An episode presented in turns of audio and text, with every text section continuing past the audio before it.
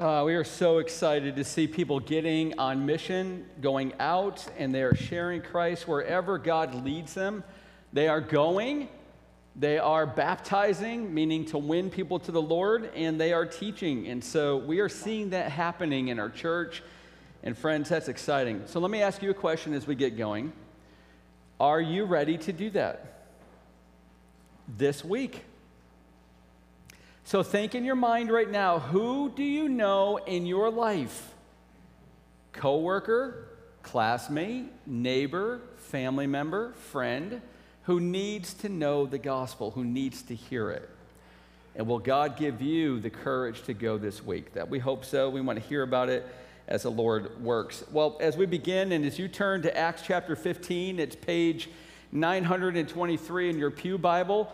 Um, if you're at home, we want to encourage you get your Bible out. Don't just passively listen to these sermons, but really engage in them. Let's all get to Acts chapter 15. And while you're opening up, let me tell you uh, what our family did this year for the very first time. We started a garden. It was an absolute economic disaster. I put so much money into this. I went to Tractor Supply just to get a big 40 gallon tub for my rhubarb alone.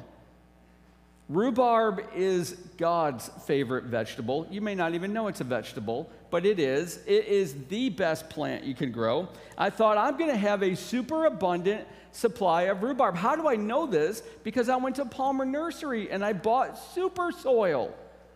Super soil is going to grow my rhubarb. And I tended it all year. I watered it the right time. I looked it up on the internet. I knew what to do. And it yielded one single stalk of rhubarb. It was a failure. I didn't say I was a failure. My garden was a failure. There's a big distinction between the two of those. But one of the things that I learned again, and I grew up with a garden, and my family had a massively big garden. We've never done a garden before because of what I'm about to tell you weeds are a nuisance to gardening. And I want to tell you something about weeds in the church. Did you know that wherever you have the gospel, you will find the weed of legalism? Wherever you have the gospel of grace, you're going to find the weed of legalism. And it was, be- it was beginning to grow up even in the first century church. And the weed of legalism always goes by this spiritual mathematical formula Jesus plus works righteousness, or Jesus plus something you have to do, equals salvation. This formula, friends, listen, I want you to hear this. It's in every single religion on the planet since human history began, other than Christianity. I'll give you four examples. In Buddhism, you're going to reach nirvana. Nirvana is when you no longer care, you no longer have desires, you're no longer ruled by them because desires are considered evil in Buddhism. You reach nirvana, freedom, release through living the noble eightfold path. You've got to live that path in order, if you're going to ever get to nirvana. In Hinduism, you escape the cycle of re- reincarnation when you master the four yogas. In Islam, you reach heaven when you begin to live according to the Quran to the very best of your ability. In Catholicism, it is grace plus merit. It is Christ plus your works, your sacraments. It is faith plus works that saves you. Listen, in every religion on the planet since the dawn of human history, there has been a weed of legalism growing up in their midst other than Christianity. You see, Christianity is built on the gospel of grace. And we're going to take a deep dive into that in this passage. But I want to show you the the disagreement, the debate, the doctrine, and the decision that all happened in Acts chapter 15. And we're going to watch them form a council to work their way through this dilemma. Now, by the way, there's been several councils in the church. This is the very first council in the Christian evangelical church. And we're going to get to the disagreement first. So let's get our Bibles open. Here we go, verse 1. The disagreement. But some men came down from Judea. Stop right there. I'm sorry. I know that's irritating, but I always want to give you what that means. Coming down from Judea means come down from Jerusalem. Jerusalem was a city in Judea, the southern part of Israel. And whenever you left Jerusalem, you went down because Jerusalem's on a mountain. And whenever you went to Jerusalem in the Bible, you go up. So even though they're going north, these men, to Antioch, hundreds of miles north, it says they came down because they're coming down the mountain of Jerusalem and they were teaching the brothers. They come into Antioch to a Gentile ter- church, and they're teaching the brothers unless you are circumcised according to the custom of Moses, you cannot be saved. And we're going to find in verse 5 that this group had a name. They were the party of the Pharisees. That's who they belonged to. Now, the first believers in the church were Jewish. That's really important to know. And they had grown up in Judaism and they had all of these traditions. I'll give you some examples. Even in the commandment, one of the Ten Commandments to keep the Sabbath. To a Jewish person, the Sabbath day is Saturday, then and today. Still Saturday today. And to a Jewish person in the first century, in order to keep the commandment whole, or the uh, Sabbath holy, then there were all kinds of traditions that taught you how to do it. In fact, I will tell you one of them. It was this if you're a parent and you had a little toddler and they were playing on the Sabbath and they fell down and they hurt their elbow and it's bleeding and they came running up to you in tears with their arms up and wanting you to pick them up and comfort them, then mom, dad, you can pick them up on the Sabbath. Only if they don't have a rock in their pocket. You have to search their pockets before you pick them up on the Sabbath, and you've got to take that rock out if they've been playing with a rock and put it in. If you pick up a child with a rock in his pocket on a Sabbath, then you just broke the Sabbath. Now, listen, that's just one, now watch this, of 1,521 traditions of how to keep the Sabbath holy. 1,521. See, Judaism, the religion of the Jewish people, was filled with all of these traditions, and these people, this party of the Pharisees, was saying to this Gentile church everybody on the planet is either a Jewish person or a non Jewish person, which the Bible calls a Gentile. There are only two people on the planet Jews and Gentiles. And they were telling these Gentiles at the church of Antioch that, yes, I'm really glad you put your faith in Jesus, but that's not enough. You've got to now get circumcised if you want to get saved. And it throws the church into a crisis. See, at first it wasn't that big of a problem because there's only Jewish people in the church. But now there's more Gentile people than Jews that are getting saved, saved, and an undercurrent of division is developing. They believed that Jesus was the Messiah, of this group, who died for their sins, but they also believed that no one could get saved unless that person was a Jew. Now, there's a dilemma for a Gentile. How can a Gentile become a Jew? Well, they had two ways you could do that. One was circumcision, and the other one was baptism. If you remember the wedding at Cana, where Jesus turned water into wine. They were purity jars. They were large. They were huge. They would actually have jars big enough filled with water for this purpose only to take a Gentile and immerse him in this water over the head so that he was baptized and now spiritually identifying with Israel. See, they had a way to make a Gentile a spiritual Jew. And they're saying if you want to get saved, it's faith in Jesus, the Messiah, plus circumcision and baptism. And they were so persistent that it throws the church into a crisis. They're the circumcision party, this group of men. They're going to become, by the time Galatians was written, they're going to become what's known as the Judaizers. They're going to follow the Apostle Paul from city to city all over the Roman Empire. They're going to stir up opposition against them. They're going to get him almost killed over and over. And Paul warns of them in the book of Philippians look out for the dogs, look out for the evildoers, look out for those who mutilate the flesh, meaning who require circumcision in order to be saved. You see, for Paul, and I want you to hear this, listen to the right mathematical formula.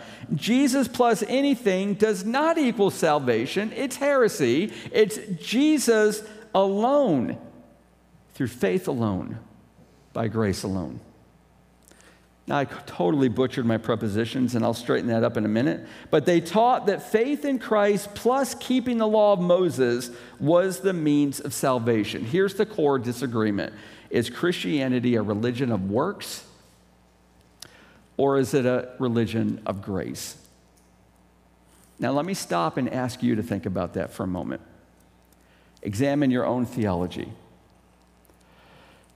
Do you believe that you need to do anything in addition to what Christ has done for you in order to be saved?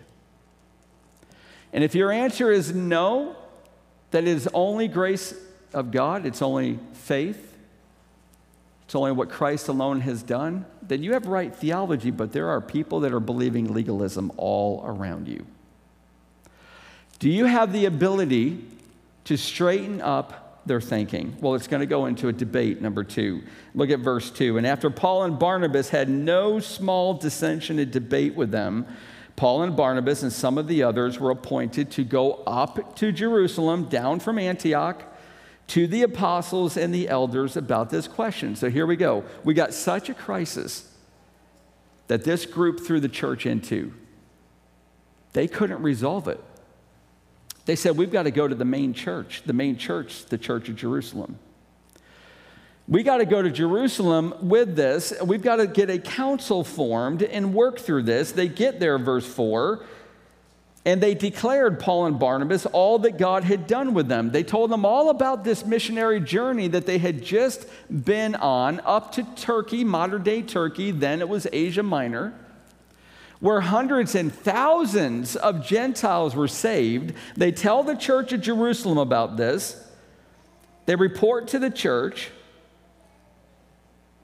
But then look what happens in verse 5. Some believers who belonged to the party of the Pharisees rose up at Jerusalem in this meeting and said, It is necessary to circumcise them, the Gentiles, and to order them to keep the law of Moses. Friends, there are groups in Pennsylvania that teach this that if you want to be a Christian, you need to have faith in Jesus and keep all the dietary rules of the Old Testament and the law of Moses, the Mosaic covenant. That's happening not even 60 minutes from here. Wherever you have the garden of the gospel, you're going to get the weeds of legalism. You've got to be able to see and discern where they are so you can pull them out. Now, let me take you back to rhubarb. How many of you have ever heard of the burdock plant? You are botanically challenged. The burdock plant, I'll describe it. It's those round little brown nettles that stick on your clothing if you even brush against them. Now you know what I'm talking about. Do you know that the burdock plant is nearly indistinguishable from rhubarb? One of the main ways you tell the difference is look at the underside of their leaves, and if they're soft and fuzzy, that's a burdock plant. Wherever you have the gospel of grace, you're going to get a counterfeit called legalism. And you've got to be able to discern it. Whether it's in your own theology, your own belief system, or in somebody's, uh, somebody else's, and you've got to be able to know how to lovingly uproot it for them. And I'm going to teach you how to do that from Peter in just a few minutes. We've got believers who belong to the party of the Pharisees. They're arguing and they're debating a works based Christianity.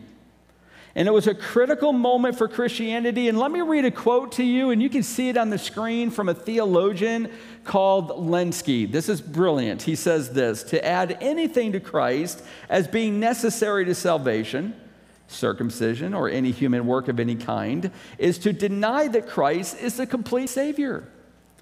That is fatal. A bridge to heaven that is built of 99% of Christ and even only 1% of anything human breaks down at the joint and ceases to be a bridge. Even if Christ be thought of as carrying us 999 miles of the way and something merely human required for the last mile, that would leave you hanging in the air with heaven being still far away, and I would add, unreachable. Here's what Lenski is saying, and here's what you want to take away from that quote. If you add anything to Christ that is necessary for salvation, that is a fatal blow to the gospel. That is not salvation. You cannot be saved with Christ plus anything. You will at best be a professing believer. It threw the church into no small dissension. You know what that word means? Uproar. That's what the Greek word there means, uproar. And they had a debate, which means in verse 2 and verse 7, thorough questioning. And we don't know how many hours the debate raged on, but Luke tells us that finally Peter stood up to speak and he brought the gospel to bear. Now, I want you to hear what I'm about to tell you. If you've got a friend who is a believer, and you can tell that they are in a dungeon, they are in a prison, they never can quite believe that God truly could love them. That God, they just have this lingering sense that they are a disappointment to God. They don't get the language of grace they've got a weed of legalism in their heart. And even though that door cell to that prison has already been wide opened up by Christ, they have been set free. I know so many believers that are still sitting in prison because even though the door to the prison is open, they don't quite truly believe they can leave. You've got to be able to pull them out and to be able to uproot that works righteousness in them. They did not get saved in their own work, and they do not stay saved in their own work. They did not please God for salvation by their effort. They cannot continue to gain his favor and keep his favor by their effort. That is the gospel of grace. How do you speak it? What does it even look like? Here we go. This is the meat of the message. Point number three the doctrine. And watch us unfold this from what Peter is about to preach. Verse 7 God made a choice among you, Peter said, that by my mouth the Gentiles should hear the word of the gospel and believe. So, point number one of five is God's giving of salvation proved his grace to the Gentiles. The fact that God saved the Gentiles, it was his idea. Are you going to really argue with God, Peter is saying? Are you going to really question what God is so clearly doing? You heard Paul and Barnabas declare all of what God's doing among the Gentiles. And Peter says, I was the first one to preach the gospel to them. Who are we to dispute with God? And then he's going to move on to point number two. And God, who knows the heart, verse 8, bore witness to them by giving them the Holy Spirit. Not only did God save the Gentiles, the giving of the Holy Spirit proved his grace to the Gentiles. The Gentiles had the Spirit of God just like the Jewish people have the Spirit of God. There is no difference. Number three, proof that you don't need Christ plus anything was at verse 9. He made no distinction between us and them, having cleansed their hearts by faith. What's that mean, having cleansed their hearts by faith? Friends, listen, just take one word and replace it all forgiveness. Christ forgave them. God's forgiveness of their sins proved his grace to the Gentiles. Now, I want you to stop and pause for a second because, listen, if you're a Christian long enough, you completely get numb to some of these truths. And therefore, you lack power and persuasiveness with unsaved people. I want you to just remember for a moment, and just like me, you were an absolute rebel to God. I don't care if you were three years old when you got saved, you were a rebel. You were defying God. You were falling short of his mark. And don't do what the world does and liberal Christians do. Don't compare yourself to any other person on this planet going, well, at least I'm not like that person, therefore I'm fairly righteous. No, God won't let us compare ourselves to any other human being. He takes us vertical to the God man, Jesus. How do we look next to him? And the very best that we do falls short of the perfections of Christ. We're sinners. And the moment that you believe, friends, listen, recover the power of this. Recover the moment that you were that you believed and you knew that God took your debt away. He resolved it. He erased it. He blotted it out. He threw your sins into the deepest ocean. It's irretrievable. He threw them from as far as the east is to the west. You can't track them. There's no north-south pole going that way. They don't come back to you.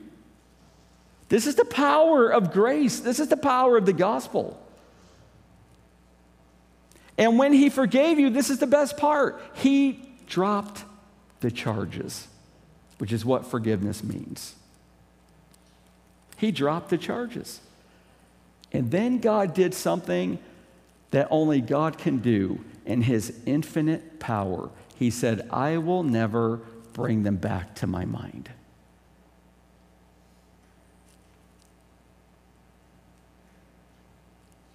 Do you remember that, Christian? Those sins that Christ paid for, God said, I will never retrieve them, I will never track them, and I will never remember them because I blotted them out. That's the power of forgiveness. And Peter says, Jewish believers, that's what God's done for you, and that's what he's done for the Gentiles. Why are you questioning their faith? Then, number four, he says in verse 10, now, therefore, why are you putting God to the test by placing a yoke on the neck of the disciples that neither our fathers nor we have been able to bear? It's never been salvation by works, not in the Old Testament either. Look at Romans chapter 4. How did Abraham, how was he saved? He was saved by faith, and God credited it to him as righteousness. Listen, this is the best way I know how to explain it. Everybody in the Old Testament had a credit card. The moment they believed, they were given a credit card. And they were able, able to spend and cash in on God's forgiveness, even though Christ on the cross would not come until their future. Their credit allowed them to make a purchase of forgiveness today where Christ would pay for it tomorrow, just like our credit cards work. You know what we have? We don't have a credit card, we have a debit card.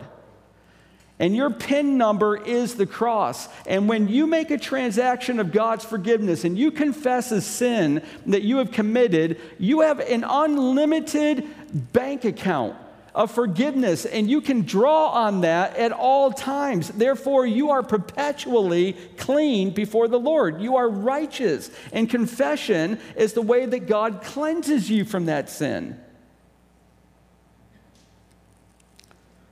See, Jesus plus anything equaling salvation never worked for the Jews, Peter said, so why are you applying it to the Gentiles? Tim Keller said it masterfully. Religion says, I obey, therefore I'm accepted. The gospel says, I'm accepted, therefore I obey. It's a complete different trajectory. But all of what Peter has been preaching in this little sermonette was leading to his coup de grace point. The greatest point is point number five. Look what it says in verse 11. But we believe that we will be saved through the grace of our Lord Jesus, just as they will. Salvation is by grace alone, through faith alone, in Jesus alone. It's never had anything else. And God did all the work in saving us by sending Jesus to die in our place for our forgiveness. And even believing that truth is an expression of God's gift of grace. Now, let me really slow down a little bit because this is one of the most misunderstood things. About 12 years ago, I had an elderly man call me. His daughter called me. So, my dad's dying. Doctors came in at four o'clock in the morning to his hospital room and said, Listen, you need to sign these papers. We don't think you're going to survive another day. I went in that day, that morning. I sat down next to him. I said, Why did you want me to come? What did you want to ask? It was like an apple that you go to pick in October and it just seemed to fall off the branch before you even touched it. He said to me, I don't, I'm not a Christian. I'm not saved. Show me how. I need to get saved. Here's what I read to him Ephesians 2 For by grace you have been saved through faith, and this is not your own doing, it is a gift of God, not a result of works, so that no one may boast. You know what he grew up in? He grew up in a religious climate, being taught all of his life that you got to have faith in God and that's your work. That's your part. Yes, it's through Christ who died on the cross, but your faith is what you have to do. And I showed him what the Greek grammar really says in this verse. And the Greek gam- grammar is this the gift of God, look at that passage, is connected to the word faith. Faith is the gift. And we've got Christmas coming right? And you're going to give gifts and you're going to get gifts. And did you earn them? And do you require people to earn them before you give them? No, you butcher the name gift if you do. A gift is freely given and freely received. You cannot earn God's favor, not even one work. Faith is a gift of God. He opened your eyes so that you can believe, and He gives you salvation. But what is grace? What is grace? Because we use it all the time. We even name our children sometimes grace. What is grace? Grace is always, always in the Bible about God's willing, loving power to forgive your sins. Grace is always about the removal of sin. And you're thinking right now, wait a minute, what's mercy then? Is mercy any different? Yes, mercy is different. Mercy is God's loving, willing power to begin healing you from the damage that yours, this world's, and others' sins have caused you. Mercy from God is always about repair. Grace is always about removal. You've got to get it down. We've got our pop theology definition. Grace is getting what you don't deserve. Mercy is not getting what you do. That's not biblical enough. It's this it's God's willing power and love to remove your sins. That's grace. And it's perpetually being given to us. Peter was so persuasive. He literally had a mic drop moment, verse 12, for all the assembly fell silent. Ended debate. Why? Because grace is beautiful. Now, listen to this it ruins the legalist who wants to believe they can earn God's favor. Grace means complete dependency on God, complete personal helplessness. Grace means you failed God's standard, you are guilty, you deserve his judgment, but God freely says, I'll take your sins upon my son, and I will give you his righteousness in return. See, the message of grace uproots the weed of legalism. And we have desperately got to learn to speak that language. And it's going to move to the final point the decision. We had the disagreement, we had the debate, we had the doctrine. Now we end with the decision. James stands up. Peter's done. The assembly stops talking. James stands up. He quotes from the prophets. Look in your text. That's plural, but he's only going to quote from Amos. So, this is not the whole sermon that James gives. He's, Luke just selects one of them, one of the examples. But we've got James, a half brother of Jesus. He is the leader of the church of Jerusalem. I told you last week that the elders work as a team. There is a plurality, but there is, and while every elder is equal in authority, not every elder is equal in influence. James was the most influential apostle and elder at the church of Jerusalem. And he stood up and he led them to a final decision. Verse 19 We should not trouble those of the Gentiles who turn to God. In other words, don't require them to perform anything for their salvation. Why? Because grace is not about works, it's about faith, it's about grace, it's about Christ. Do not trouble the Gentiles. But then he, go, he goes on and he's going to show us how to maintain fellowship between Jewish people and Gentile people. He writes, verse 20, but, should, but sh- we should write to them to abstain from the things polluted by idols. Now, let me tell you what he's talking about, because this gets feeling like, is James saying you've got to earn God's favor? You've got to do Christ plus these four things in verse 20? Here's the problem they were having in the Roman Empire. Let's say you're alive in the first century and you're working at a job. They had all this first century and one of your coworkers invites you to a celebration Friday night after work is done. And they want you to come out, they want you to have a feast with them. But you know something that they're not telling you. What you know is this that coworker worships the goddess Aphrodite. And what that coworker is going to be doing is Friday morning taking a bowl to the pagan temple of Aphrodite getting it sacrificed by a priest or a priestess. And the priest will take some of the fat and some of the internal organs and burn it on an altar to Aphrodite. And then the priest will divide up the rest of the meat, taking just a little bit of it, giving you the rest of the meat. And the little bit that the priest takes, they're going to sell to a butcher who will take it to their stall at the marketplace and make money. They buy it from the priest, which brings revenue to the temple. But the part that they give you, you're going to go home and you got all this meat without refrigeration. You got all this meat without preservation. You got to have a party and you bring your closest friends to celebrate your blessings that Aphrodite has given to you. And you're in a quandary, Christian. Should you go? Should you go to the party and eat meat that was devoted to be holy to Aphrodite?